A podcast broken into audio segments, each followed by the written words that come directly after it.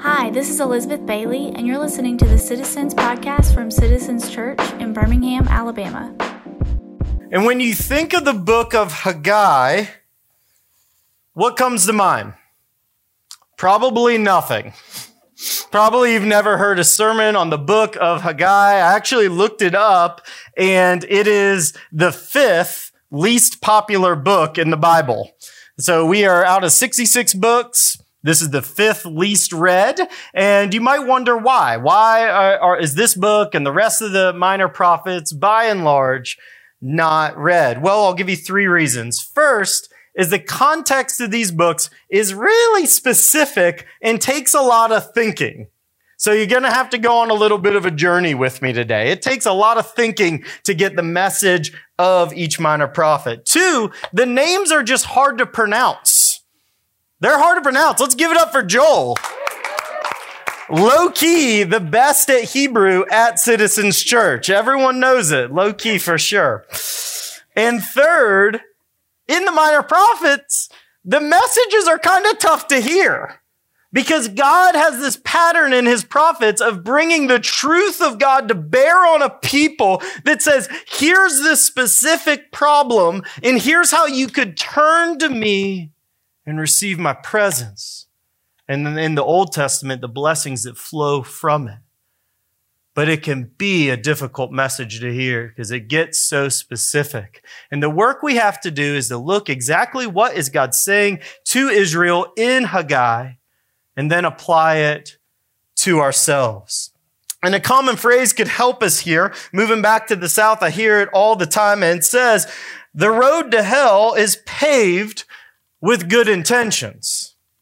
And that phrase means two different things. It means you started out with good intentions, but then your kind of dark heart twisted things along the road. Or it could mean um, you wanted to do something good, but you kind of lacked the follow through or the conviction to actually pull it off.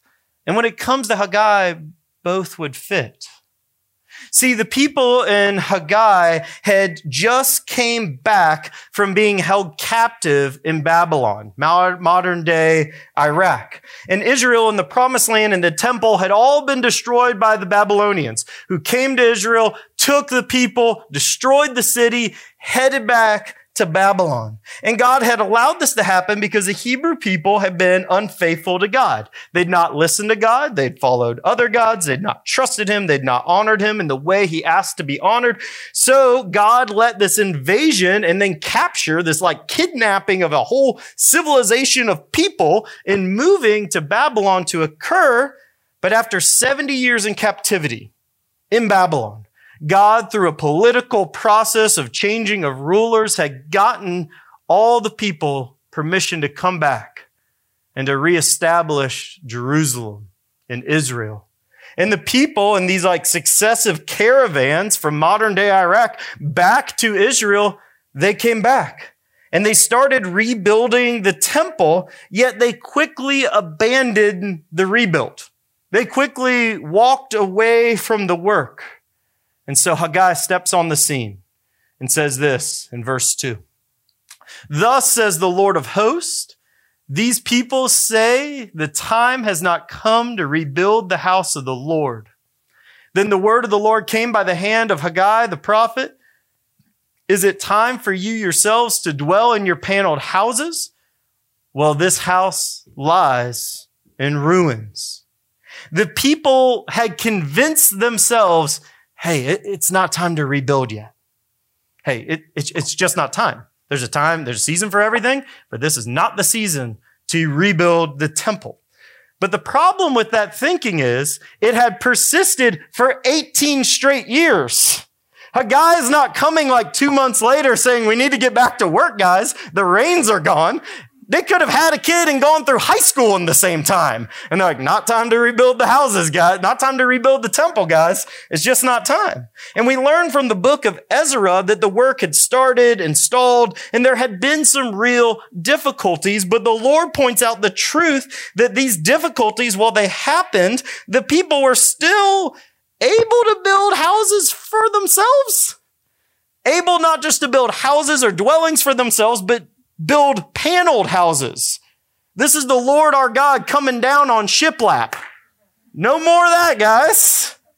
But in all seriousness, God said, you think you're too busy to rebuild a temple, and that's been your excuse for 18 straight years. So let's do some straight talking. There's no fooling God. You're not too busy to build the temple if you have plenty of time to build yourself a fancy house. They had good intentions. They had returned from Jerusalem. They didn't keep big city life. They had started rebuilding the temple, but somewhere along the line, they had lacked the conviction, the follow through, and turned selfish. And we might ask, why is the temple so important? Is it because God was homeless and needed a house? Well, by no means. Acts 17 is pretty clear that God does not dwell in a home made by human hands. Was it because this would show the world just how powerful God is that he has a temple? Well, no, this was a barely surviving uh, group just trying to scrabble together the settlements in what was an often violent world. The temple was important because the temple is how God gave his presence to his people. The temple was how a holy God could dwell with a sinful, broken people. See, in the very first chapter of the Bible, in Genesis 1, God dwells with his people, Adam and Eve, before sin. He walks with them in the cool of the day. That is the relationship God wants to have with you and all people. But because of sin, Adam and Eve were dismissed from the garden. A holy God cannot live with sinful people. So therefore, when God delivered the Hebrews out of slavery from Egypt under Moses, Moses was instructed to build what is a fancy tent we call a tabernacle. Once my friend Andy sent me an answer from a test that said, what is the book of Exodus about? There's a lot of crazy stuff, but it's all about the tent in the end. True because God would dwell with his people through this tabernacle and the right sacrifices made. Because without the shedding of blood, there is no forgiveness of sins. And so God had his presence with a sinful Israel through the tabernacle. And as they moved to this promised land, Israel, King David eventually gathered up all the materials. And then his son Solomon actually built this grand temple to replace this movable tabernacle with a huge temple and that God would be there in a way that they could make sacrifices to him and God's presence could be with the people. The way God's people could be with their God was the temple. So when the returning ones didn't rebuild the temple in 18 years past, they weren't just skipping building the lake house. They were skipping God. This was their access to God. There are people who, who had returned, they, they had started, but then they had skipped out on God Himself. The whole reason they were exiled to Babylon was an unfaithfulness to God. And here they were back from the captivity, going about their day. Too busy. It's not the time to build the temple. Who has time for God? Since that was their access to God. Who cares about the promise giver if we could just be in the promised land? It's shudder worthy stuff to really think about that mindset and how pervasive it is among us. I want Christ's benefits, but maybe not Christ. I want a happy life. I want, uh, I want satisfaction. I want fulfillment. I want heaven. But do we want Christ? We can have a similar mindset. But Haggai's prophecy continues, verse 5 and 6. And I want to, God challenges them to stop and consider before they respond. Now, therefore, thus says the Lord of hosts, consider your ways. You have sown much and harvested little. You eat, but you never have enough. You drink, but you never have your fill. You clothe yourselves, but no one is warm. And he who earns wages does so to put them into a bag with holes. They have been skipping out on God. So when God calls them to consider their ways, it's an all time mic drop that, guys, you've forgotten about me. How's that working for you? And God calls their attention that their life was meant to thrive with God, that you were created by God and created for God. And without the Lord, we too become a people who are never truly satisfied. Work feels like we never achieve enough. The harvest is always a little short. We look for that next drink or smoke or pill, yet it is not enough. Imagine the picture that God is giving that life without God is like wearing more and more clothing, but never quite getting warm. Picture that coat after coat after coat and still having a chill up the spine of your back because nothing in this world is going to satisfy a soul made by an eternal God to be with Him. You ever feel like the bag in your life has holes in it? that the good things always feel like they're slipping through the cracks. The Hebrew people would carry something like a fanny pack for their money. And that's the analogy he's making that the coins would rattle on out. Now, the Lord highlights this difference in this next passage that we have between this people, Israel, and us. I applied these spiritually to us, much as Christ applies many parts of the Old Testament to a heart or spiritual level. Yet God meant these things to this people extremely literally. Absolutely literally, literally to these people back from Babylon. Look with me, it's verses 7 through 11. Thus says the Lord of hosts, consider your ways.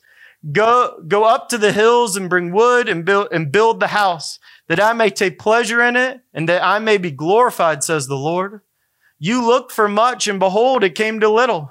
When you brought it home, I blew it away. Why? It wasn't just an accident that they always didn't have enough and they were always thirsty and always hungry and never could get warm. Why? declares the Lord of hosts. Because my house lies in ruins while each of you busies himself with his own house. Therefore the heavens above you have withheld dew. The earth has withheld produce. And I have called for a drought on the land and the hills, on the grain, on the new wine and the oil, and on what the ground brings forth, on man and in beast and all their laborers. See, God had not a metaphor, but literally pulled back his blessings from Israel to let these people be hungry, to let them be thirsty, to let them be frustrated by their efforts because they had forgotten about God. So God withheld his usual blessing of Israel in their relationship in that they would turn back to him, that they would notice their life. There's nothing that gets a human's attention like suffering. Suddenly everything else kind of comes to a real close, tight picture like a telescope. But here's the big difference in their relationship to God as Israel, God's chosen nation, and our relationship to Christ. In the relationship of the Old Testament with Israel, material blessings proved the goodness of God both to them and the watching world. They were one nation out of all nations of all, all peoples on the face of the earth in relationship with the true God, Yahweh. And seeing the blessings of when they were in obedience with God was to make all the other nations jealous of who is this God among all false but rival gods. But for us, we have the spiritual blessings of forgiven sin and a new heart that prove Jesus' redemption to a watching world. See, we don't have a relationship of blessings or no blessings or things like that in a physical sense, but rather a spiritual sense that everyone apart from faith in Christ is spiritually dead. And all who repent and believe upon Christ become spiritually alive. Their sins are forgiven. A new heart is formed. And sure, by living by wisdom, God can give blessings to his people, but it's not one for one. If we live unwisely, things might go poorly. If we live wisely, things tend to go well, but not always so in either case. So that's where you have to be careful in applying a book like this is because we are under this gospel of grace, but it still has the same point of this passage to them and us is the very same. that the Lord is the most precious and the most important of all things. It's the same lesson for you, for them, for all people. That the message of Haggai is that the Lord is the most precious and important of all things. And when we fail to prioritize the Lord, we lose. Always. When we fail to prioritize the Lord, we lose. Therefore, the Lord must be first. The Lord must be first. If you are to follow Jesus, you must follow him with your whole heart. We talk about our heart as a garden here at Citizens all the time. And the more that garden is submitted to Jesus, as we learn to submit more of the garden to Jesus, we get a chance to follow Jesus with our whole heart. Not follow our fear, not follow our hunger, not follow our thirst, not follow our want of relationship, not follow our loneliness, not let our emotions overrun us us, but instead submit all that to Jesus and then follow him with all that is in our life. The Lord must be first or we'll always lose because he is the most important and precious of all things. So what should we do, church? We should consider our ways. Just as they were called to consider their ways, we need to ask ourselves, where am I trying to find ultimate satisfaction outside of the Lord? Where am I trying to find hope where there is not true hope? Where am I trying to find true love where there is not true love? Where am I trying to have true faith in something or an idea that is not true faith? And we can even use this list of things. It's a good list that the prophet Haggai brings to us. Do I find myself looking for that paneled house on Zillow or Instagram or HGTV to make me happy or satisfied? If only I had this many square feet or an extra bathroom or just got to own a home at all or got out of this bad rental situation, then I would be happy. That's a good way to reveal our hearts. What about food and drink? Do I seek satisfaction in fat and carbs and protein and stimulants and depressives? Is my life about what I have or what I can wear? Or if you want to go deeper with me, if an unbelieving person, if you were to sit down and have a cup of coffee with them, and you were to print out all your credit card statements for a year, all your bank account statements for a year, and have a a friend that, that you love but doesn't believe in the Lord, look down all your credit card statements, all your bank account statements, and just say, hey, man, could you tell me, tell me what, what I care about most? Here's a highlighter. You, you, you tell me what I care about most. With the unbelieving person, look at it and go, man, you, you sure do love God and love his people and you spend your money on relationships that matter you. You, you give generously to missions. You give generously to your church. You, you seem to be someone who's trusting the Lord with your finances. Or would they say, I don't know, it looks about the same as me. Spire hits me with bills too high too, man. Netflix is always raising. There's nothing wrong with paying our gas bill or having Netflix. But is that the story of our whole life? That it's a bag that the money just always seems to trickle out of. There's never enough. And there's always 18 more years to wait for something else. I had a close friend at former church that we came from called Sojourn. And he was a young, growing leader in the church. He was getting married and he was doing as young men in their late 20s getting married do. He was getting the financial house in order to be impressive to his bride as they were going to talk about for the first time. He was real fired up and he had wanted to meet with me to talk about that. And we were getting ready to do their premarital. And he had recently bought an app that organized his spending into different categories. So it was easy to see where his money went, eating out or this or that. And one of the tabs was coffee shops. And Louisville has some great coffee shops. But at the same time, it was about January, and he had gotten a letter from his local church about his giving for the year, thanking him, same as you get from citizens. Hopefully, you get a letter with a nice note from me saying, Thank you, you guys are great. And he was cut to the heart because he saw what was on the letter and how much he spent on coffee shops. And coffee shops was about triple to four to five times what he had given to his church. And in the meeting, he, he, he was vulnerable and just asked me, hey man, do, do people like really give like percentages of their income to stuff? Like, like to missions and their church and stuff like that. I had to sit with them, say, yeah, this community group, I, I don't know what they give, but I, I, I think most of the people in this group really are giving like 5, 10% of their income, 15 for some of them away to the Lord's work. He asked me specifically about my house, and I shared with my convictions and our practices for me and Elena. And this man, full grown man, started to really weep. And he said he felt like such a fool that he had out loud boasted of how great the Lord in his life all the time. He was a guy who would share his faith at the drop of the hat with you. But how meager he had really trusted the Lord with his finances. And he asked what to do. And it, there's a true story. So I told him three things. I said, Hey, don't ignore the Lord's conviction. Don't, don't, don't, don't walk away from it. Don't, don't, don't turn. Don't forget this day. Let's go to Second Corinthians 8 and 9. Let's just read through. Let's solidify that conviction you're feeling from God. It's a good thing. This is something that's making you more like the Lord and, and make the change. Don't delay. Don't wait 18 years. Don't have a big day and don't do anything. Do something. We can change it now. And second, I said, take a financial class from the church. Learn more about this whole area of your life and how to steward it. And third, I said, Would you tell others this story with Jesus as the hero? And he went all the way to that level, even offered it and wrote it up as a testimony. Would you use this at some point from the pulpit at, at church, um, at, at, at that church whenever you need it? Because I don't care who knows it. If the Lord knows my sin, then I don't care who knows it. And I know there's others like me.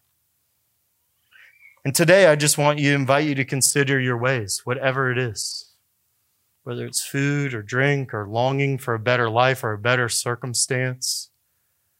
What are the things that you're looking for ultimate satisfaction in other than the presence of God and prioritizing that? Because you can join these people of Haggai's day who heard the word of the Lord through their prophet, through their preacher, the way God often works. And they responded big.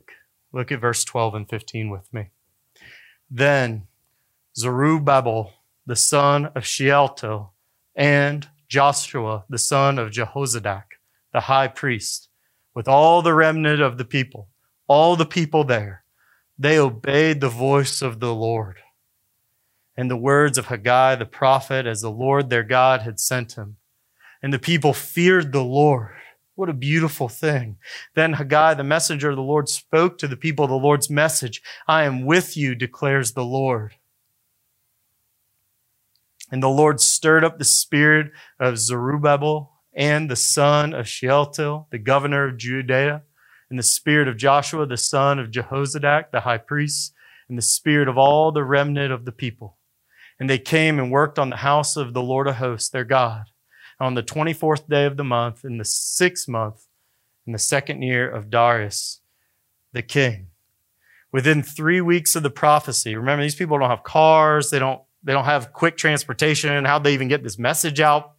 They would have had to immediately have heard it in every town and neighborhood and settlement, stop what they're doing, started gathering timber, started gathering stone, started lining up oxen to pull all this stuff. And it says they are at the work within three weeks of the message dropping.